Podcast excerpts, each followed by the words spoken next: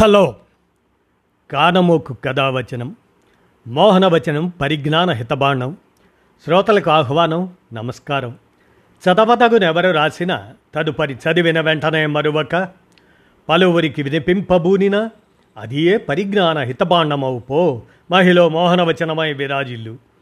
పరిజ్ఞాన హితబాండం లక్ష్యం ప్రతివారీ సమాచార హక్కు ఆస్ఫూర్తితోనే ఇప్పుడు జన విజ్ఞాన కేంద్ర సమాచార సౌజన్యంతో శాస్త్రవేత్తల జీవిత విశేషాలు పరంపరలో ముందుగా చార్లెస్ లూయి ఆల్ఫోన్స్ లావెరన్ ఆయన గురించినటువంటి జీవిత విశేషాలని ఇప్పుడు మీ కానమోకు కథ వచ్చిన శ్రోతలకు మీ కానమోకు స్వరంలో వినిపిస్తాను వినండి.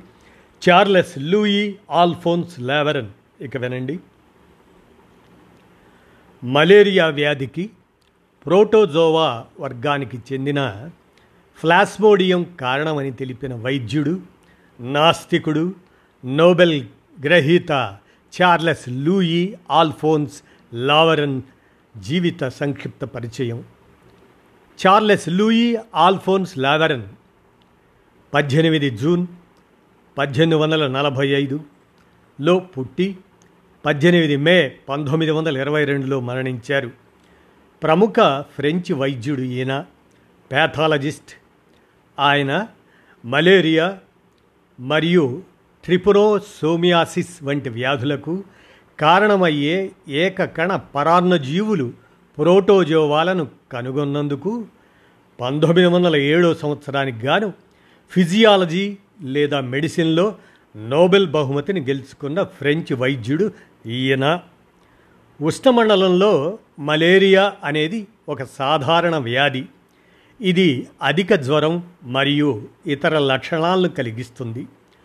పంతొమ్మిదవ శతాబ్దం మధ్యనాటికి అనేక వ్యాధులు బ్యాక్టీరియాల వల్ల కలుగుతాయని స్పష్టమైంది. మలేరియా సైతం బ్యాక్టీరియా వల్ల కలుగుతుందని చాలామంది అనుకునేవారు.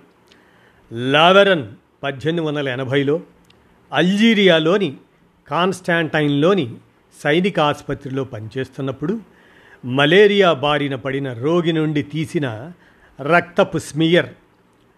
దానిలో ఏకకణ పరాన్నజీవులను గమనించాడు. తరువాత పలువురు వ్యాధిగ్రస్తుల రక్త నమూనాలను పరిశీలించాడు. మలేరియాకు కారణం ఏకకణ జీవులైన ప్రోటోజోవాల్ అని అతను కనుగొన్నాడు. ఆ జీవికి ఆయన ఓసిలేరియా మలేరియా అని పేరు పెట్టాడు. తరువాత దానిని ఫ్లాస్మోడియం అని పేరు మార్చాడు. ప్రోటోజోవాలు ఏదైనా వ్యాధికి కారణమని చూపించడం ఇదే మొదటిసారి. ఈ ఆవిష్కరణ వ్యాధుల యొక్క క్రిమి సిద్ధాంతం జర్మ్ థియరీ ఆఫ్ డిసీజెస్ దాని యొక్క ధృవీకరణగా చెప్పవచ్చు. లావెరన్ తరువాత ట్రిపనోసోములు అనే జీవులపై పనిచేశాడు. అవి స్లీపింగ్ సిక్నెస్ అనే దాన్ని కలుగజేసే పరాన్న జీవులు ట్రిపనోసోములు కూడా ప్రోటోజోవాలే. ఆయన ఇరవై ఏడు సంవత్సరాల పాటు రోగకారక ప్రోటోజోవాలపై పనిచేశాడు. పాశ్చర్ ఇన్స్టిట్యూట్లో ట్రాఫికల్ మెడిసిన్ ల్యాబొరేటరీని స్థాపించడానికి లావెరన్ తన నోబెల్ బహుమతి వలన వచ్చిన సొమ్ములో సగం విరాళంగా ఇచ్చాడు. మిగిలిన సగం సొమ్ముతో పంతొమ్మిది వందల ఎనిమిదిలో అతను సొసైటీ డి ప్యాథాలజీ ఎక్సోటిక్ని స్థాపించాడు.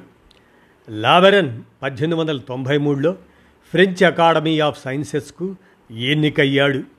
పంతొమ్మిది వందల పన్నెండులో national order of the legion of ఆనర్కు కమాండర్గా ఎంపికయ్యాడు.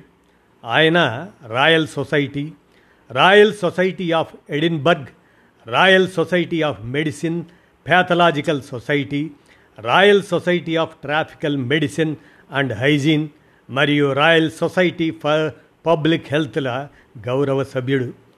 లేవరన్ ఏకాంత పరిశోధకుడు. కానీ ఆయన ఆరు వందల కంటే ఎక్కువ శాస్త్రీయ పత్రాలు పుస్తకాలు రచించాడు. లేవరన్ ఒక నాస్తికుడు.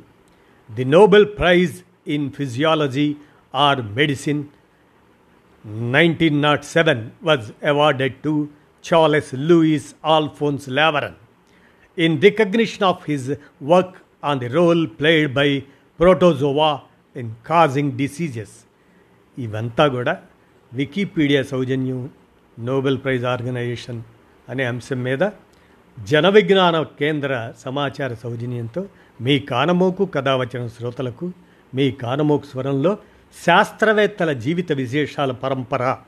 దానిలో భాగంగా వినిపించాను. విన్నారుగా? ధన్యవాదాలు.